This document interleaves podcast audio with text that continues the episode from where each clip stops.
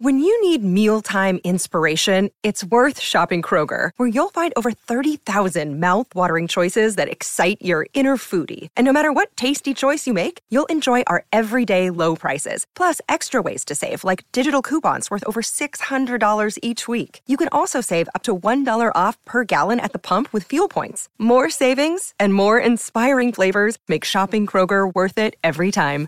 Kroger, fresh for everyone. Fuel restrictions apply. The voice of Husker Nation is on the air. This is Hail Varsity Radio. Insight, opinion, expertise, along with the biggest names talking Nebraska sports.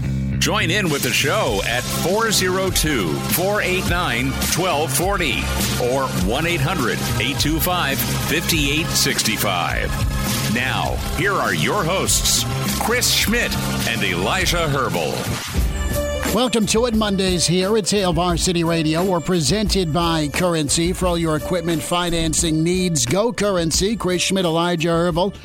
And you hope you had a great weekend and gearing up 17 days as the clock ticks down till Minnesota.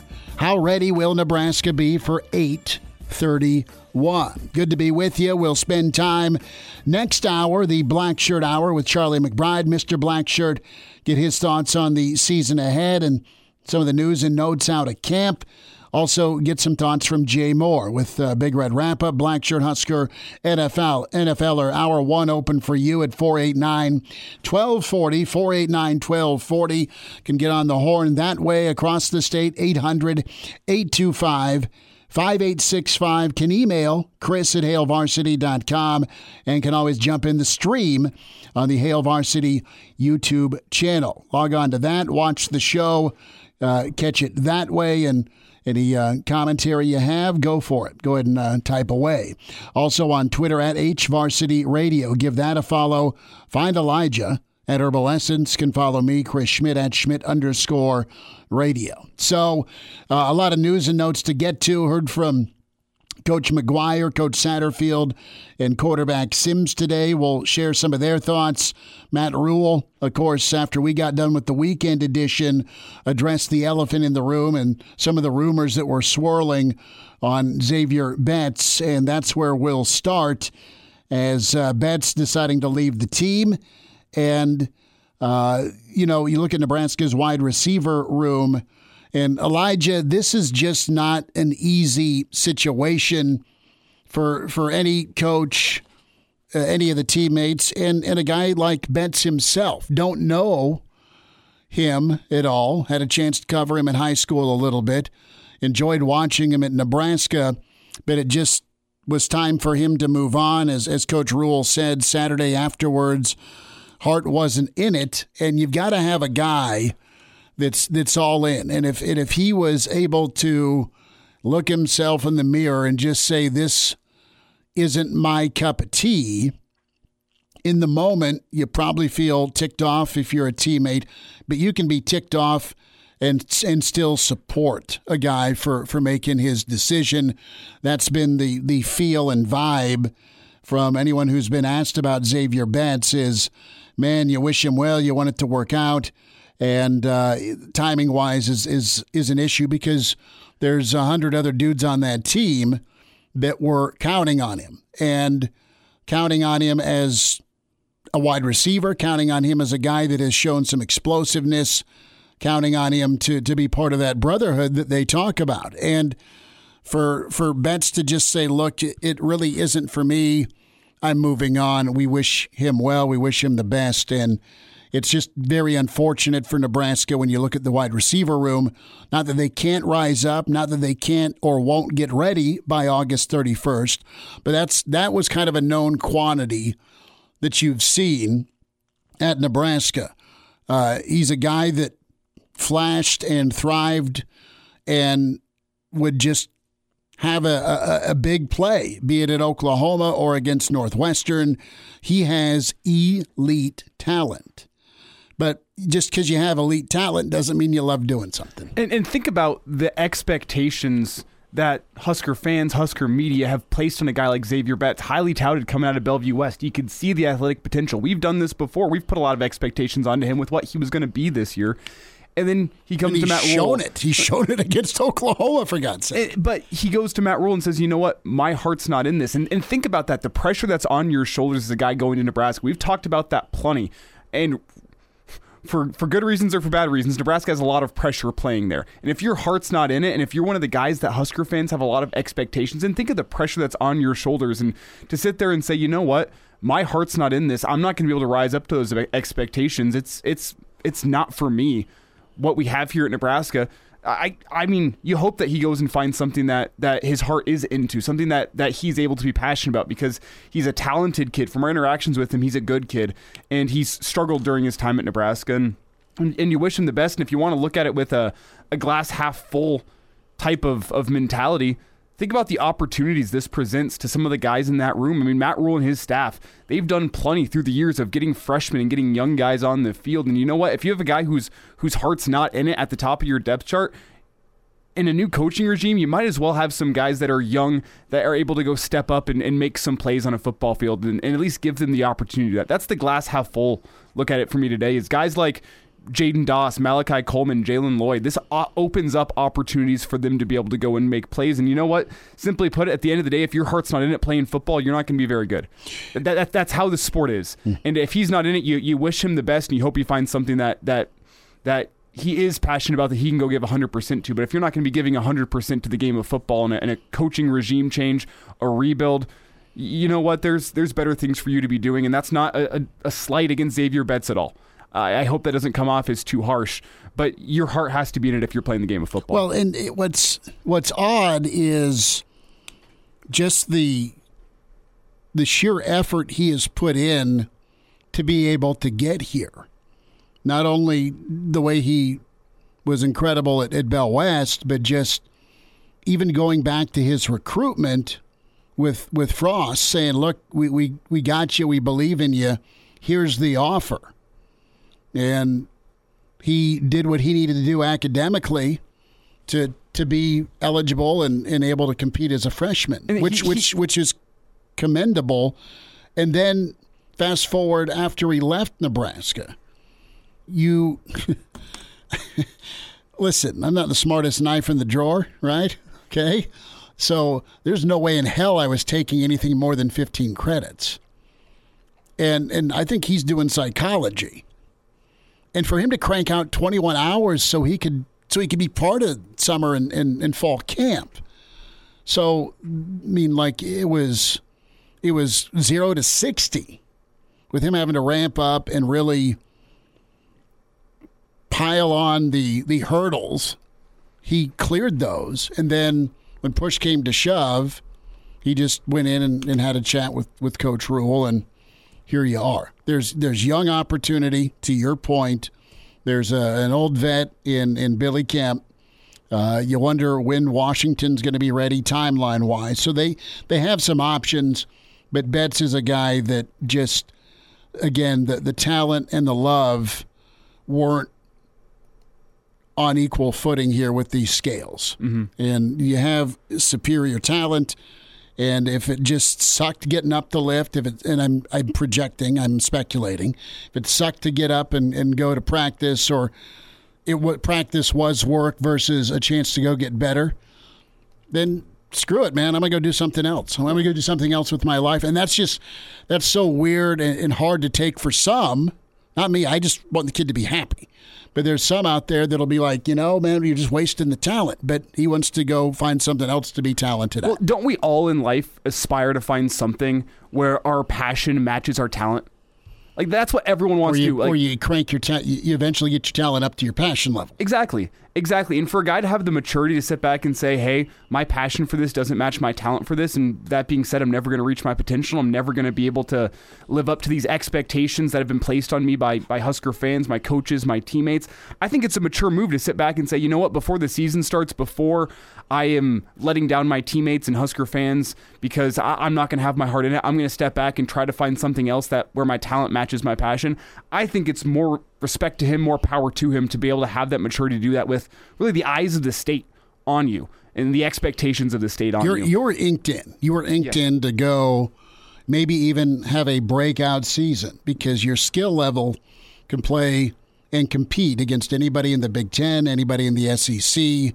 You have that God given ability. So let's hear and get Jeff Sims' reaction first to Betts.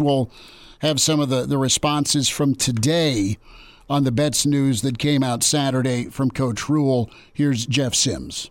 You know, I mean, there's not really much. I mean, we didn't like it, but um, we got to respect his decision and um, hope that he made the best decision for himself. And, um, you know, we all love Zavier and we're going to continue to love him. So um, we just got to respect his decision and hope he succeeds.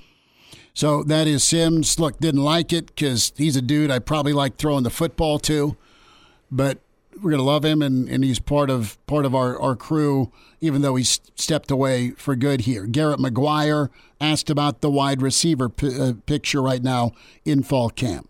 Yes, sir. You know, I'm I'm excited because of the amount of reps we're getting. You know, we're splitting two fields.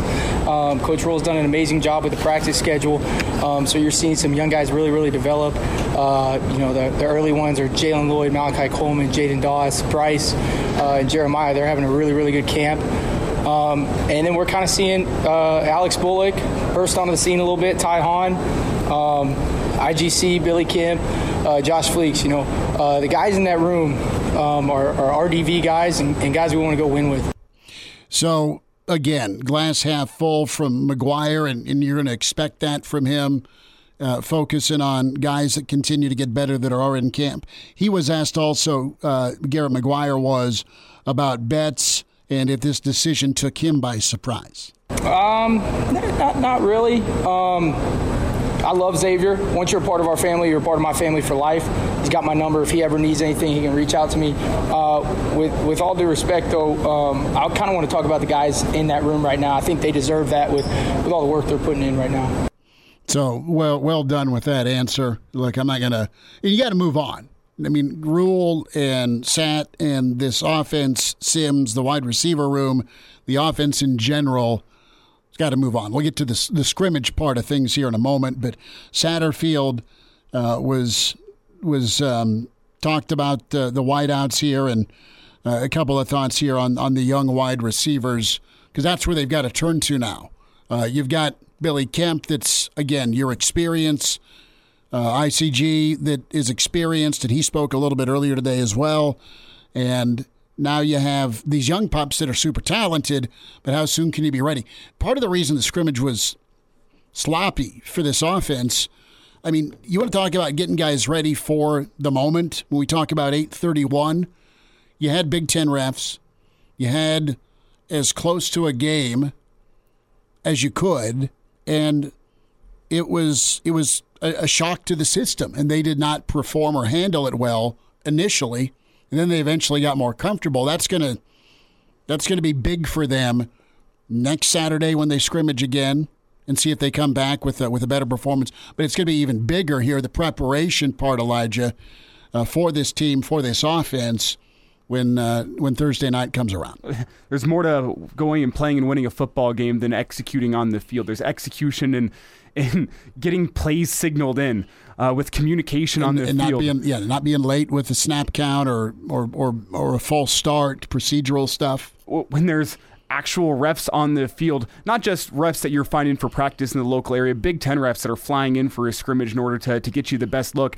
They're going to see things differently than the guys that you have at practice every single day. There's so much more to going and performing well in a football game than just, you know what, I have to block my guy from point A to point B. You know what, I have to shed this blocker and go make a tackle. Those are the big aspects of football, but there is more to it. And that's what it seems like, or at least it sounds like from the coaching staff, they, they struggled with in that Saturday scrimmage. Well, here is Satterfield on those young wide receivers. Their opportunity grew a little bit on Saturday. We definitely need to build some depth in that room. You know, we got guys coming back off some injuries that will help us. I think it's a great opportunity. You know, it's a great opportunity for us to, to see what these young kids can do. We got some young wideouts that are very talented and explosive, and they're going to get a chance. Uh, you know, if they prove it in practice they can do it, they can do it in games. So they're going to get a chance early to show what they can do. Last thought here from Sat. This segment, uh, when it comes to the learning curve, and, and that's really what you're up against. You've ran the same plays a lot of your career your skill set's going to translate to Satterfield's offense. Do you know the verbiage? It's steep, but by no stretch of the imagination would we be that hard-headed. If that was going to be detrimental to a kid being able to go out there and function and be able to play with, you know, uh, with his speed, then we would definitely scale back anything we had to. We're not the we're not an organization that's going to say this is what we do. You got to figure it out. Like we're going to maximize the, the athletic traits of our kids and let them play freely. So uh, Deion chimes in down to three wideouts now with a laughing slash crying face. hey, you don't sign up for it. You don't say, "Hey, give me this challenge year one." with this wide receiver room. There's more of more ideal situations. And uh, we've got uh, Herdizel uh, chiming in with a question that we'll tackle here coming up. But chew on this. And right now, if I'm straight with you, I'm. It's it's one scrimmage where they didn't perform well against the defense.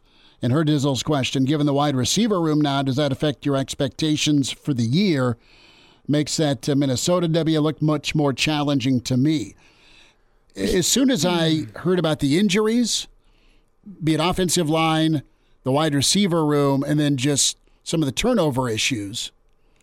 Yeah, my my knee jerk Saturday at at, at twelve thirty was, it is going to be absolutely difficult, not impossible, but it's going to be hard as hell to go get that first win. Not saying they can't do it, not saying they won't do it, but 17 days from now, you've got Fleck and you've got those monsters up front, and you better you better bring uh, an, an, excellent defensive plan out of the gate because that if they get things done, I, and if you're a Nebraska fan, God, you deserve you deserve a, a feel good start to the season. You you absolutely deserve that. You want it. I don't know that it'll happen because at this point in time, right now, three weeks away, what's your offense going to be good at? And how much water can your defense carry that first game? We'll hit this a little more next time because I have some thoughts on that as well. No, we'll get back to it. 489 1240. You want to join? And now. And now, back to Hail Varsity Radio. Thanks for hanging out. It's Hail Varsity Radio with you on a Monday. Less than an hour. Charlie McBride going to join us. Uh, Black Shirt Hour, Jay Moore as well. But uh, good input here on the Stream Hail Varsity YouTube channel from Herdizel. We just touched on this before we had to get to commercial. But uh, given the wide receiver room now, does it affect your expectations for the year? Makes that Minnesota W look much more challenging to me. It is. It has gone it's not just one guy. It's just not on Betts. But as a whole, uh, I'll, I will, I will waffle back to you know maybe they're going to be okay if you know they need to have a good scrimmage and they need to have a good response against this defense next Saturday. They need to come back and and not have procedural issues, not have turnover issues. And what, what's going to win against Minnesota? It's going to be packing your your special teams. It's going to be packing your defense, and it's going to be packing your, your run game. I mean, when we talk about week one, game one, 17 days away against Minnesota with some some key figures injured for Nebraska, or and, and maybe they'll be back before then. Maybe they won't be. What are you going into Minnesota with? Well, you're going into Minnesota uh, with with possibly Turner Corcoran at left tackle. Okay, uh, are you going into Minnesota with Piper at guard and not Nuri? Don't know that. I'm just saying here's let, let's paint this picture. You've got Corcoran, Piper, and and and and big old Henry at the right guard spot. That could shift. And then offensively, you've got Kemp, you've got Fleeks, you, you hope to have Washington back, and you got Sims. So to me, Elijah, if we're going to say, okay, what, what can Nebraska do and what can Nebraska do well to go score some points against Minnesota and, and steal one? Steal one uh, in a tough environment against a really good football team uh, that gets better as the year goes on. You got a better shot, I humbly say, game one against them versus game five or seven. And and your X factor right now and we'll revisit this in about, I don't know, 14 days, is going to be Sims, mm-hmm. is going to be your run game, it's going to be your defense raising hell against, let's say, Minnesota's offense is is beatable with with what you have on defense. You'd like to think with what Nebraska is. Uh, and I'll quit sucking the oxygen out. I know you had a response to this. Yeah, my expectations have changed a little bit. I think it was going to be difficult early on anyway for the offense to be consistent, but I, I don't worry about the offense getting consistent as the year goes on. I'd be more concerned about this loss with, with Betts and with some other injury concerns with, with Palmer if I'm sorry, with uh, Washington, excuse me. If, if he's back, strike the record. I think they're fine. No, but uh, I'd be more concerned if this was happening six days out from the Minnesota game. So you got, I, a, you got a buffer here. As of right now, I mean, what I said two weeks ago, maybe three weeks ago on this show, has not changed at all with this news. It, it was the most important position group if Nebraska wants to beat Minnesota was the offensive line. That's what it yes. was three weeks ago. That has not changed at all for me. You know what? You can if you have but, if your, your offensive personnel line, may have changed. Your personnel may have changed slightly, but if you can establish a rushing attack, if you can pick up yards on the ground early and often against Minnesota, it's going to make the jobs of your wide receivers a hell of a lot easier. Whenever you go and play action, you're getting one-on-one coverage. A safety is looking at the run instead of the taking the top off the defense early. You don't need to have a four-three guy that's taking the top off the defense if the safety's got his eyes in the backfield. There's things you can do schematically from a game plan point of view that can take some pressure off your wide receivers. That being said, are, are wide receivers still an important part of an offense? Yes. I'm not going to contest having that. A, having a dude that you can't guard potentially very, very, very important. But is that the most important thing to find success in the Big Ten, especially in the Big Ten West? Not at all. mm Not at all. There's things you can do, and you still have time in order to develop a game plan. And hey, let's not forget, you have guys in the tight end room that are kind of flying under the radar as pass catchers. You, you, there's been discussions of splitting Fidone out and using him as your slot wide receiver this year because of the matchup nightmare he presents. Let's not forget, the guy who had the longest catch in the spring game was Nate Boerkircher, another guy who flies way under the radar all fall camp long. People talking about, well, is Gilbert going to get his waiver? As of right now, I think Boerkircher looks like the second best tight end in that room, including Gilbert, what I saw in the spring game and what I've heard coming out of camp. So I think you have options of guys that can catch the football. Let's not forget what Marcus Washington did last year. Let's not forget what Billy Kemp looked like in the spring game or what he did at Virginia. Uh, Isaiah Garcia Castaneda in his limited role last year, we were able to see some splash plays from him. You still have talent in the wide receiver room. Did you lose a guy with a world of potential that could have been dynamite for your offense this year? Yes, you can't contest that, but at the end of the day, Zavier Betts was never going to be the focus of your offense in 2023. You didn't build it around him. You didn't build it around him. You're, are you losing a weapon? There's no way to, to contest that. Yes, you're losing a weapon, but I don't think Nebraska's offense was so solely focused on him that the loss of one guy is going to take away your chances in your first game of the year. The the weapon you lost is a guy that can make a drive look real great because you throw it to him and he takes it to the house. Mm-hmm. How many we, we talked about game breakers last week. He was one you had, and you know you had on offense. More from uh, the stream. Uh, Cutter chimes in. There's enough talent with Kemp, with Washington, with IGC to win games. Having a running focused offense will protect the lack of depth in that room. One or two of those guys will make plays when needed. Well, that that's that's a good that's a good outlook. That's an optimistic outlook. Tell me, Schmidt, how many guys did Nebraska have in their wide receiver room that they could rely upon last year? You had one. You had one, maybe two with Washington. You had one with Palmer. And, and you, had, you had one with Palmer. Washington, as the year went on, found his stride and was a guy that I think you could rely upon. But still, like the wide receiver room was just fine last year, despite the fact that there was no depth there, really.